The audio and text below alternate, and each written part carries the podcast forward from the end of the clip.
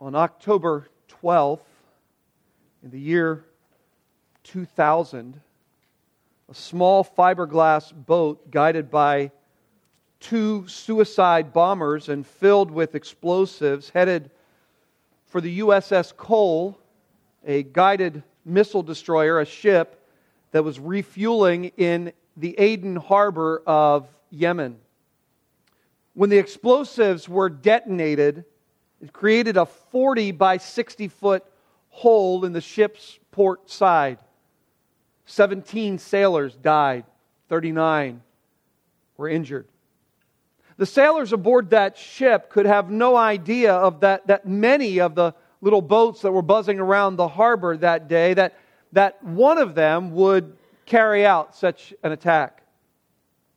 Two weeks ago, we came to the little 25 verse letter of Jude. And when we did, we looked at the last two verses and that great, that epic doxology, that epic benediction that Jude gave. And I really just wanted to encourage you with the bigness, the greatness of our, of our God. I wanted to, to impress you with the reality that our God, through the Lord Jesus Christ, is so able to keep every genuine Christian and so able to present every genuine Christian faultless before God in that final day with eternally great and incredible joy. And I hope that your mind is set on that. I hope that your mind is set on the great glory, the great grace of our Lord Jesus Christ. And, and you know, it came to me that, that, that those two verses probably really hit at the heart of what Jude had originally intended to write. You remember that he began his letter saying, I, I intended to write to you regarding the common salvation that, that we, we enjoy. I think that's really why he began to take up his pen. Jude, verse 3 says, I wrote to you, I was going to write to you about our common salvation. But while that was his desire, he found himself instead compelled to write and, and to call his readers to contend for the faith that was once for all delivered to the saints. You see, he wanted them not just to be prepared for the possibility of a covert attack on the faith, but he wanted them to enter the fray. He wanted them to enlist, to actually defend the faith. Why? Because there were already those who had crept into the church without being noticed, who were intent on destroying the faith of the gospel. The reality is, friends, that there are plenty of those in our world today who are absolutely committed to torpedoing the gospel and to sink the faith of everyone who has, who has heard it. And they will stop at nothing to detonate a spiritual IED to try and blow a hole in the truth. And what we are called to do is we're called to enter the fray, we're called to enlist, if you will, we're called to contend for the faith, to defend for the faith. Or I can say this way we're called to stand up for Jesus when everyone else is sitting down. And I can't help but to remember the words of that great hymn Stand up, stand up for Jesus, ye soldiers of the cross. Lift high his royal banner. It must not suffer loss. From victory unto victory, his army shall he lead, till every foe is vanquished, and Christ is Lord indeed. And you might be asking the question well, Joe, what does it look like to contend for the faith?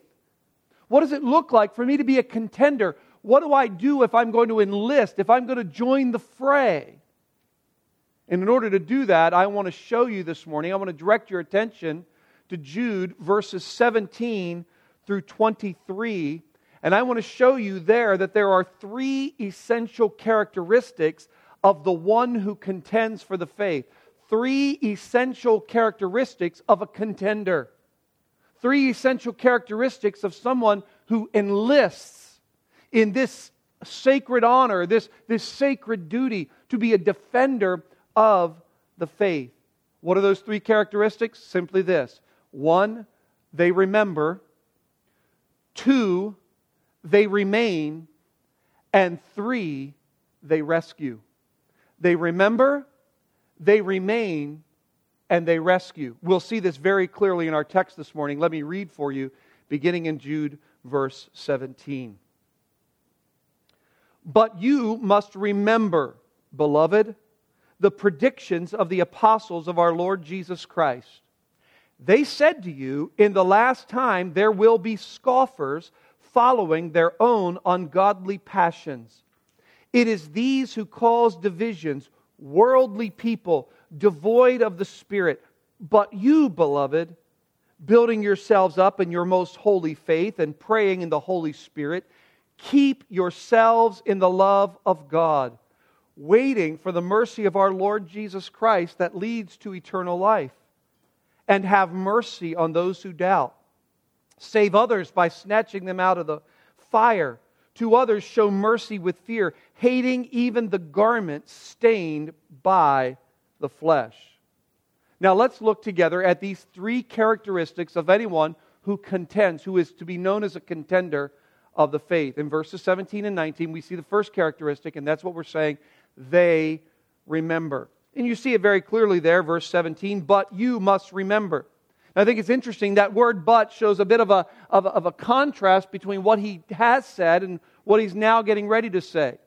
He really started, most of his letter has been spent, verses 3 to verse 16 has been spent characterizing those who are trying to, to, to, to, to destroy the faith, those false teachers. He's just spent most of his letter doing that. He called us to contend for the faith, but never did he tell us what it looks like.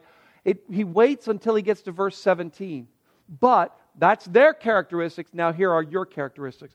But you must remember. Now, I just want to point out that word must because it's indicating something. It's used to indicate there, there is the, the, the presence of an imperative. It's used to indicate the presence of an imperative. It's used to indicate the presence of a command. This is an apostolic command. This is handed down to, or we could say, a divine command. He says, You must remember, it is imperative if you are to be a contender of the faith that you remember. Remember what? Well, Jude says, you should remember the predictions of the apostles of the Lord Jesus Christ. What predictions? Well, Jude says, you should remember that they said to you in the last time, now remember, last time, that's referring to the, the time period between the ascension of Christ and his second coming. In the last time, we can say very confidently that we are in the last time, we are in the end days right? In fact, we are much closer than even those who were writing here in the book of Jude.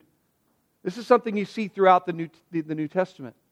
There is a constant reminder throughout the New Testament of the reality that in the last time there will be scoffers, there will be mockers. Paul said in Acts chapter 20, I know that after my departure, fierce wolves will come in among you, not sparing the flock.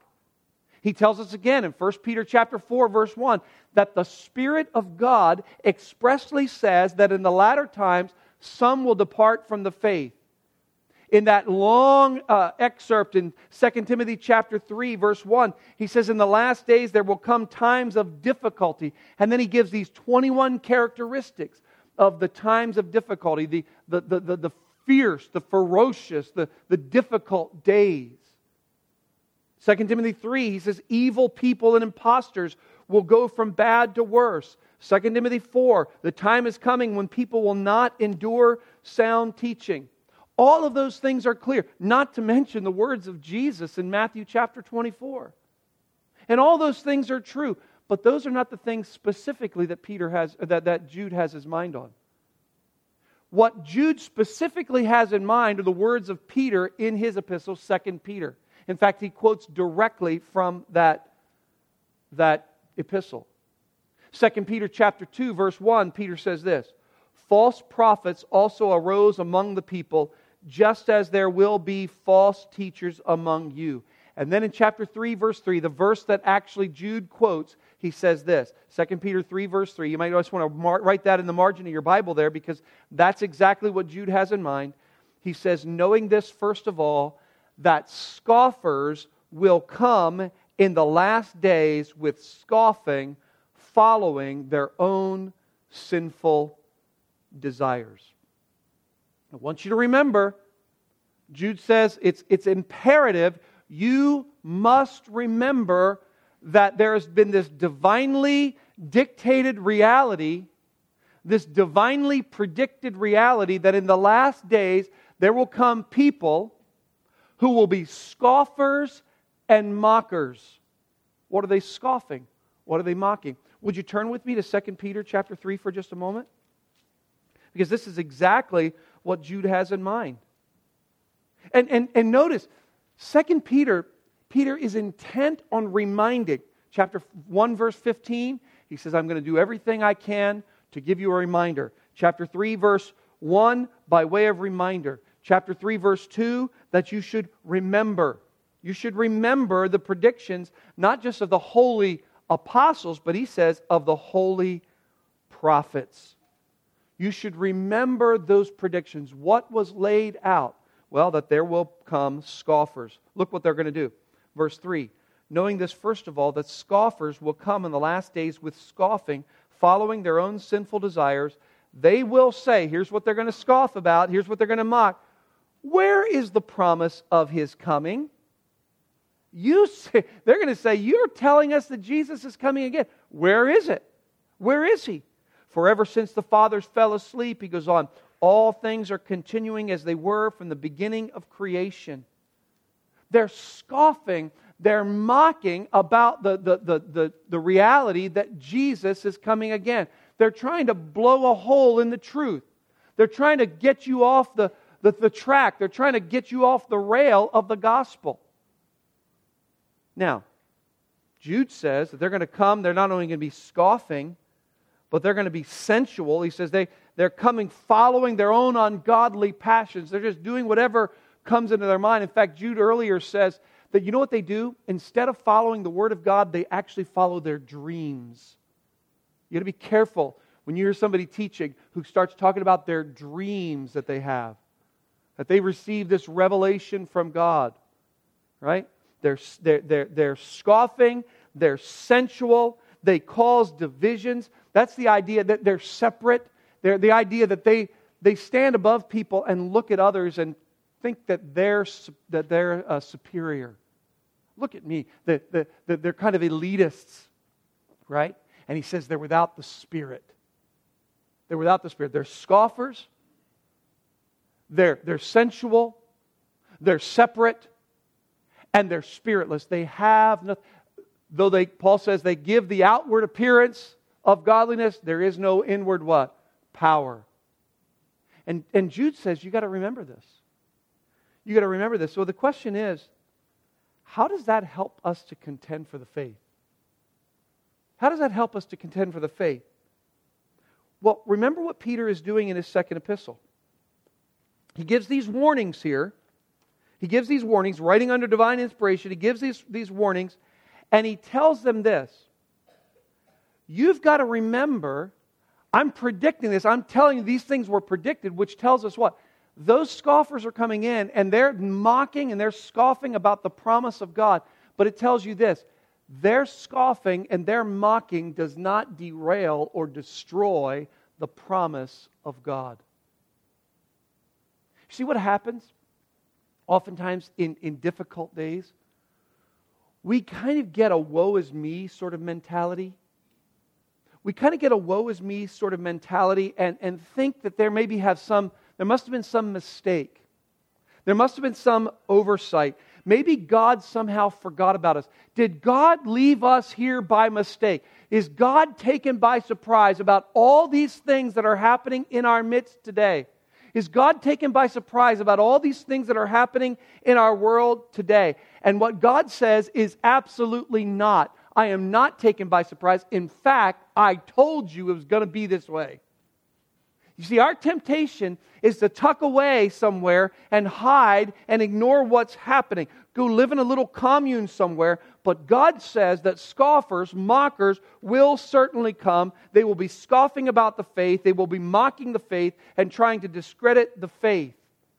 And one of the critical elements to you standing up for Jesus when everyone else is sitting down is to remember the, the warnings that were given by divine inspiration. Don't you forget it. Don't you forget it. When you remember that the apostles said the scoffers would come, you've got to also remember that they're going to be scoffing at the promise of God. And what's the promise of God? To return, listen, and to bring judgment to those who deserve judgment and to bring uh, eternal life for those who are his own. That's exactly what Peter says in 2 Peter chapter 3. The reason that you are to remember this is what Peter says. Since all these things are true, what does he say? What kind of people ought you to be?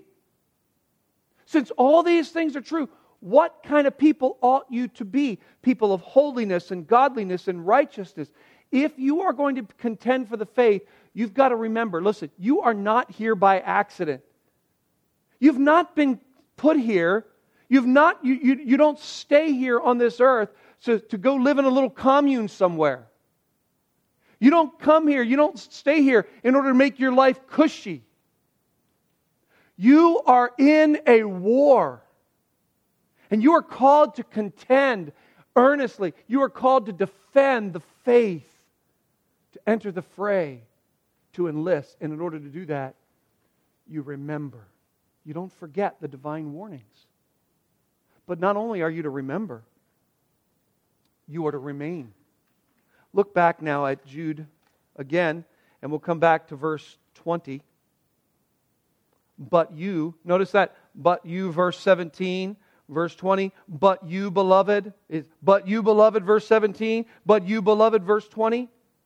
And now I want you to notice here there is one great overarching, overriding command in these two verses, and there are three supporting statements. For you, if you're a grammarian, there's one imperative and three participles. A participle is a verbal adjective, it, it describes the verb. The main focus of verses 20 and 21, the main verb, the main command, the imperative is verse 21. Keep yourselves, literally, remain in the love of God. That's the imperative. That's the focus. That's the main thought of these verses as one of the main elements in our responsibility to contend for the faith. Keep yourselves in the love of God. Remain in the love of God. One commentator said this Jude was asking his readers consciously to keep themselves in God's love like a doctor telling his patients, keep yourself in the sunshine. They must, he says, they must be alert to keep anything from clouding their consciousness of his love. Now, just look for a moment at that imperative. Verse 21 keep yourselves in the love of God. That word keep could maybe be better translated with the word guard. I think, in fact, that hits more at the heart of what Jude is saying. Guard yourselves, guard yourselves in or with the love of God. What that's telling us, friends, is this that the love of God is to be the contender's refuge in these dangerous and difficult days. You are to guard yourself in the love of God. The love of God, listen, is to be your conscious abode. It is to be the realm in which you live and have your being. You were to always think about and walk about and talk about in light of the love of God in Christ Jesus for you, which has been lavishly, according to Romans chapter 5, which has been lavishly poured out in your heart through the ministry of the Holy Spirit. I'm saying this to be a contender, to be one who defends the faith, you must have a sense of this, this compelling and constraining love of Christ. Would you take your Bibles and turn with me to 2 Corinthians chapter 5 for just a moment? Because there's a perfect illustration of what I'm talking about here in 2 Corinthians chapter 5. This, the love of God in Christ, is what infused the Apostle Paul with such an unction that he was able to stand up when everyone else was sitting down. This is what constrained him. The love of God in Christ is what compelled him. He might say, we might say, the love of God in Christ is what controlled him. Look at verse 14. He says it here in plain black and white. For this is 2 Corinthians 5:14. For the love of Christ controls us because we have concluded this that one has died for all, therefore all have died, and he died for all that those who live might no longer live for themselves, but for him who for their sake died and was raised. You see, the Apostle Paul had this sense that he could go about his ministry in spite of the attacks against him and in spite of the attacks against the gospel. Listen, because he judged, he figured this way, he calculated this way that Christ loved a people and that Christ gave himself for a people such that when Christ died, they died. In other words, he lived in such a way that was so controlled by the love of God in Christ that he realized that Jesus actually paid the price for all who would believe. And friends, that's what gave him the unction to continue on. He wasn't fighting a losing battle. He understood that God actually accomplished the work of atonement for all he intended to save. Jesus died on the cross. Listen, Jesus died on the cross, and he was not dying to make atonement a possibility, but Jesus was dying on the cross to make atonement a reality, an actuality. And that reality comes to bear on the lives of those who hear and believe the gospel, which is why Paul says later in 2 Corinthians chapter 5, my role in all of this, my role is just as an ambassador his ambassador. It's as if God is making his appeal to his people through those who minister the gospel, and that's what controlled him. That's what constrained him. The love of God in Christ so compelled him that he entered the fray. So guard yourselves. Guard yourselves in the love of God. Keep yourselves in the love of God. That doesn't mean that you do things to get yourself out of the love of God. It means that the strength and refuge and motivation for you to stand when everyone else is sitting down is the reality not only of the love of God in Christ for you, but listen, the love of God in Christ for all who will come to Him. How do you do that? How do you guard? How do you keep yourselves in the love of God? Well, Jesus said, Abide in me. Abide in my love. And if you keep my commandments, he said in John 15, 9 and 10, you will abide in my love. Now, Jude mentions, as I said, now go back to Jude for a moment. Jude mentions three supporting statements, three descriptive phrases that help to to flesh out this idea of keeping yourselves or guarding yourselves in the love of God, taking refuge in the love of God. How do you do it? He uses these three participles. They're identified by the ing words, the ing words in 20 through 21. Building, praying, waiting. Building, praying, and waiting. The first thing he says is you keep yourself in the love of God by building yourselves up in the most holy faith. Literally, by building yourselves up in your most holy faith. And that's exactly, again, Jude has his finger in 2 Peter as he's writing this. And that's exactly what Peter called his readers to do in chapter 2, verses 1, in, in chapter 1, verses 5 through 7. He said, Make every effort, brothers and sisters, make every effort to add to your faith, literally to supplement your faith, to take your faith and then add to it. Add to it what? He says in 2 Peter chapter 1 verse 5, add to it virtue. Things like virtue and knowledge and self-control and steadfastness and godliness and brotherly affection and love. We're talking about adding these kinds of things to your faith. Brothers and sisters, if you really want to stand up for Jesus when everyone else is sitting down, you have got to keep the love of God as your refuge, and that means You've got to take responsibility for your own spiritual maturity. You've got to take responsibility to grow up spiritually. And I want to tell you something. This means a whole lot more than sitting down and reading a theology book. It is that.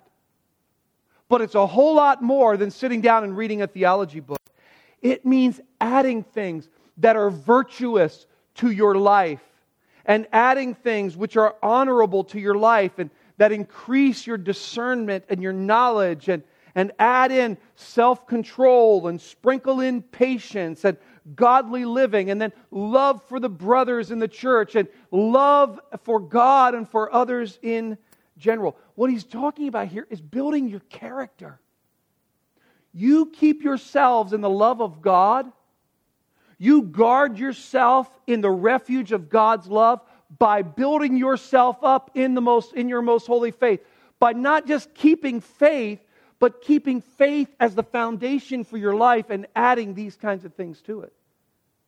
But not only that, not only is it an issue of our character, it's also an issue of our communion. He says, building yourselves up in your most holy faith, praying in the Holy Spirit. You see, not only does your character help you to find refuge in the love of God, but your communion helps you to find care, uh, refuge in the love of God. Praying in the Holy Spirit. That means praying under the influence of the Holy Spirit. It's not referring to some heavenly language. Don't let those folks tell you that. It's not referring to that at all. This isn't some kind of heavenly language or prayer language. It's certainly not praying in some kind of supposed tongue. It is referring to praying as guided by the Holy Spirit. Paul says in Ephesians chapter 6 verse 18 that this is a a matter of our spiritual battle in which we are engaged. And he's not talking about praying one specific prayer. He's saying, in fact, in Ephesians chapter 6, verse 18, he says, all kinds of praying. Not one specific prayer. It's lots of prayers that are prayed under the influence of the Holy Spirit. What does that mean? It means praying in accord with or as instructed by the Word of God. Your communion with God as you are led by the Holy Spirit. And we're not talking about some mystical, subjective experience here. We're talking about the objective measure of the Word of God. That's how you commune with God. You pray as you're instructed in the Scriptures. We say, Joe, what do you mean? I say, it means this don't pray for things that are contrary to the revealed will of God. And not only that, don't pray in a way that is contrary to the revealed will of God.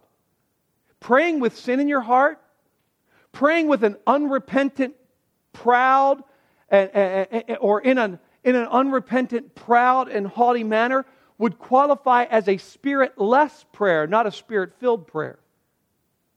You will be in constant communion with your loving Heavenly Father in this kind of praying. We say, well, how do I do that? How do I pray? How do I commune with God with these spirit filled prayers? Well, let me just tell you this start with the Lord's Prayer. Just start there. Start, I'm not just saying say the words and, and just get out of rote memory, but I'm saying use the Lord's Prayer as a guide to help you to pray. Let God instruct you how He expects you to pray and just follow that through. Let that be an outline. And then learn to see the commands of Scripture as things for which you ought to pray. Oh God, I would pray this way. Help me to keep in mind the predictions of the apostles of our Lord Jesus Christ that scoffers will come so that I'm not knocked off base and I'm not, I don't have this kind of idea that somehow I'm in the wrong place at the wrong time. You keep yourselves in the love of God by building yourselves up, building yourselves up on your most holy faith.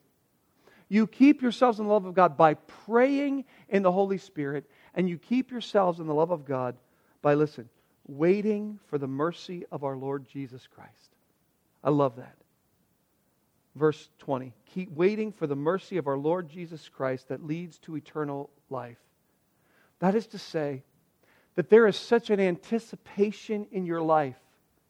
You are anticipating.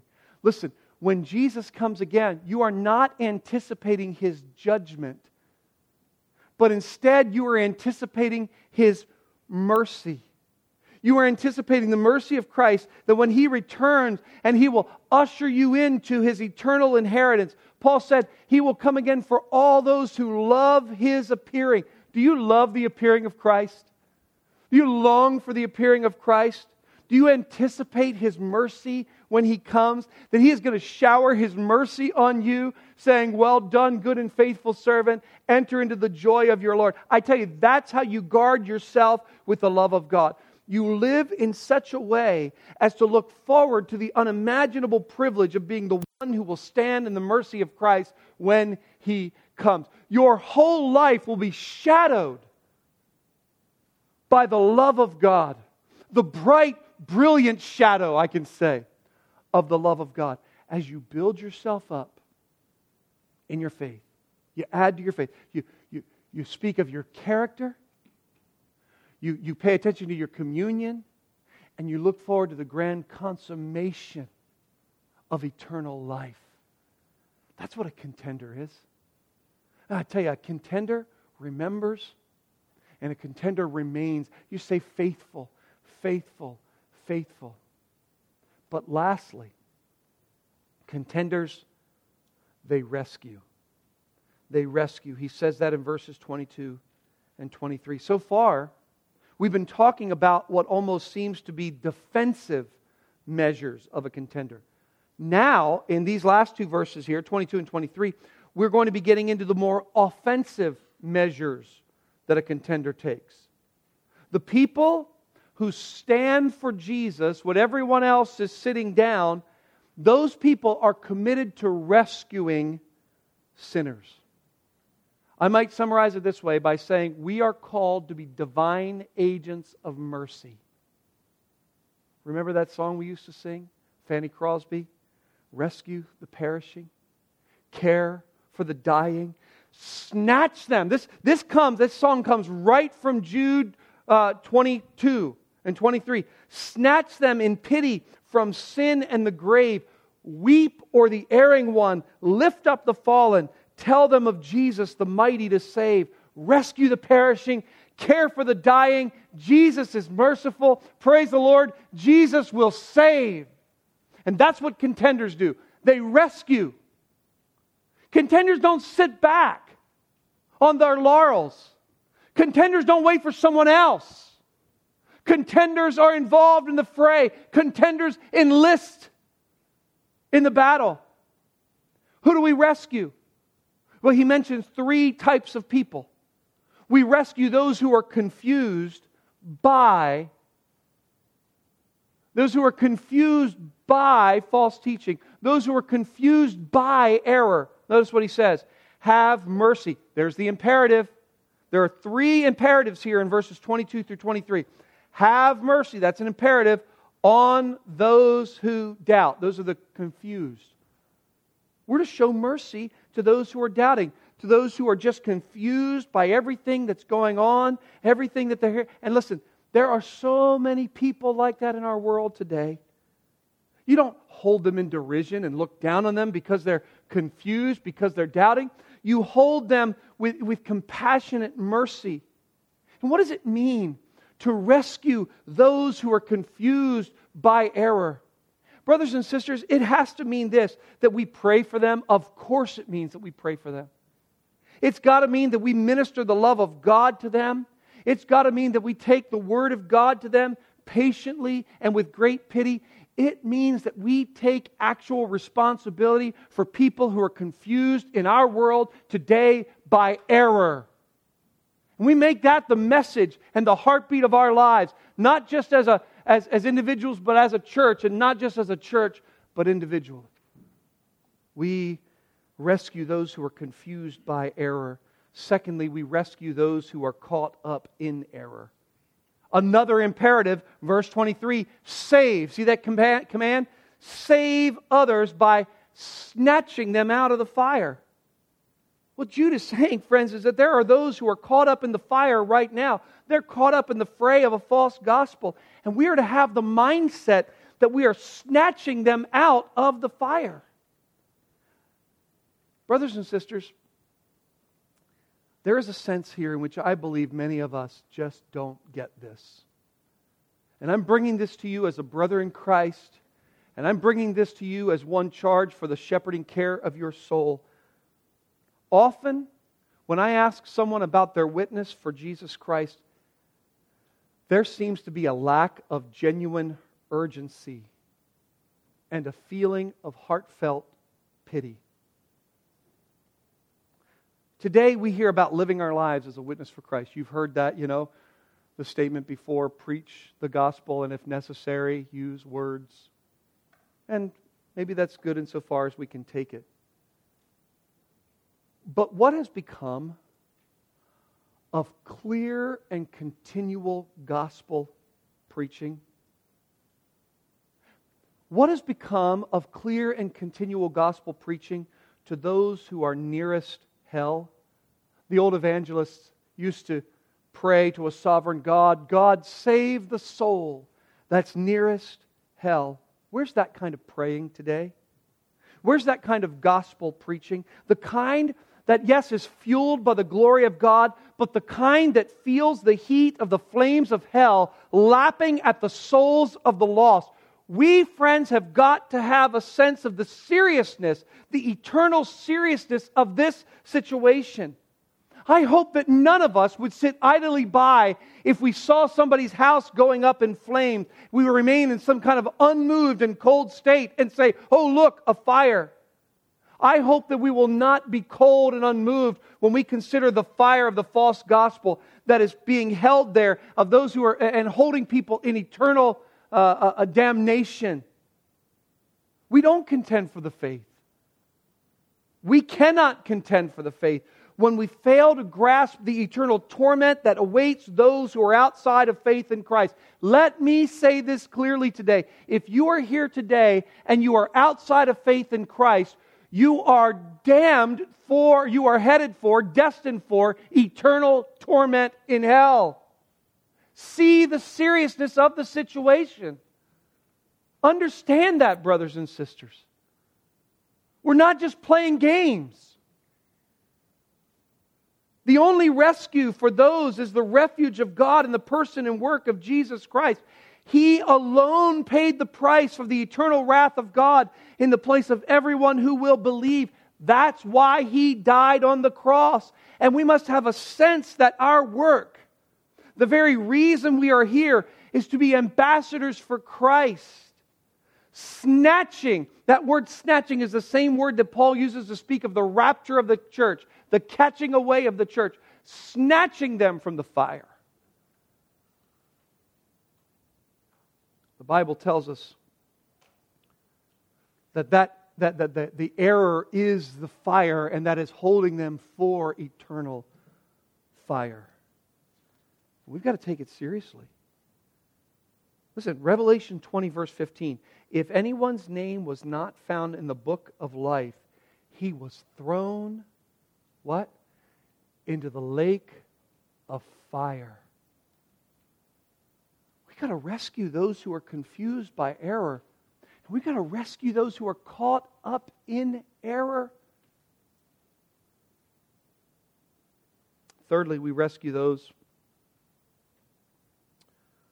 Another imperative here who are committed to error. Verse 23 save others by snatching them out of the fire. Now, this to others, here's the imperative show mercy with fear, hating even the garment stained by the flesh. There are actually those who are committed to error, those who are fully engaged in their sin and they are just rebellious and they are callous toward the gospel. And amazingly, he doesn't say write them off. He says rescue them. But this, friends, requires great care. You ought to have such a holy hatred for sin, which comes because you have such a great fear of God that you despise sin. There should be a merciful hatred of that sin. You hate it so much so that you do not become entangled in it. That is, so that you don't just start reasoning for or, or justifying sin, but rather you have pity on that one who is in grave danger of hellfire. You don't become wrapped up in that sin and, and, and become a, an apologist for that sin. You don't begin to participate in that sin in order to win them somehow. No, you keep calling them out. You keep calling them to repent and to believe the gospel, and you keep praying and praying, and you weep for them before the Lord. D. Edmond Hiebert said this Christians cannot be merely indifferent to such men, nor avoid them with a holier than thou attitude. With a deep feeling of compassion for them, they are to act helpfully toward them as opportunity affords, but they must ever be careful not to be brought under the power of the deadly contamination that clings to the practices and surroundings of such individuals. I'll tell you what a contender does a contender rescues. Rescues the confused and by error, rescues those who are caught up in error, error, rescues those who are committed to error. We're to be standing, not sitting. We're to be standing, brothers and sisters, when everyone else is sitting down. Everyone else is to be is, is, is set on blending in. We're set on standing out. We're to be contenders for the faith. The faith that has been handed down from the prophets and the apostles. We are defenders of that faith, and that's what this looks like remembering. Listen, you're not here by accident. God didn't put you here to give you a nice, cushy life. He put you here as an ambassador for Christ. We're to be remaining in the love of God, keeping ourselves in the love of God as we grow up. Peter would say, grow in the grace and knowledge of our Lord and Savior Jesus Christ. And we're to be actively rescuing. Again, let me plead with you if you're here today and you've never repented of your sin, you've never confessed faith in the Lord Jesus Christ, who died in your place, was buried, and three days later rose again, just as the Bible says. If you've never confessed your sin and put your faith and trust in that Lord Jesus Christ, would you do it today? Would you turn today? Repent today, right now, right where you're seated. Repent in your heart. God, have mercy on me. I'm a sinner. I'm in danger of hellfire. I've seen it clearly. Tell him that. And turn and believe on the Lord Jesus Christ. There's so many things when it comes to applying this that I thought about. And maybe you just need to take some time today to to sit in quietness and think about what kind of application you are going to make to your life as a result of this text. But I think about us as a church. It's this kind of text that makes us take church discipline seriously. We're not playing, we're seeking to, to win souls. We would be disobedient if we didn't take church discipline seriously. And I know we all know a better way, and we say, but what if, but, but, but. Listen, do we come, do we remember what God says, or do we go our own way? As individuals, so many points of application, but maybe we can start with the recognition that you and I have been appointed for such a time as this. Now is not the time for you to sit back and curl up somewhere and hide. Now is the time for you to join the battle.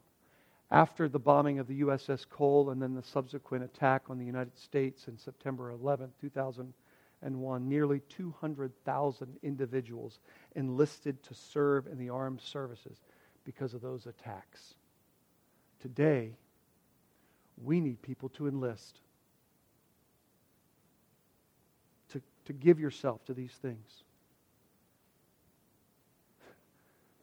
There are boats buzzing around the harbor filled with explosives all around us. Give yourself to remember. Give yourself to remain. And give yourself to rescue make it more personal. Maybe write down in your notes Because of, and then write somebody's name in there. Because of this person, I'll remember. Because of this person, I'll remain. Because of this person, I'll rescue. Now is not the time to try to build ourselves up with a cushy life. Amen? Now's the time to live for Christ. Now's the time to contend earnestly for the faith. Let's pray.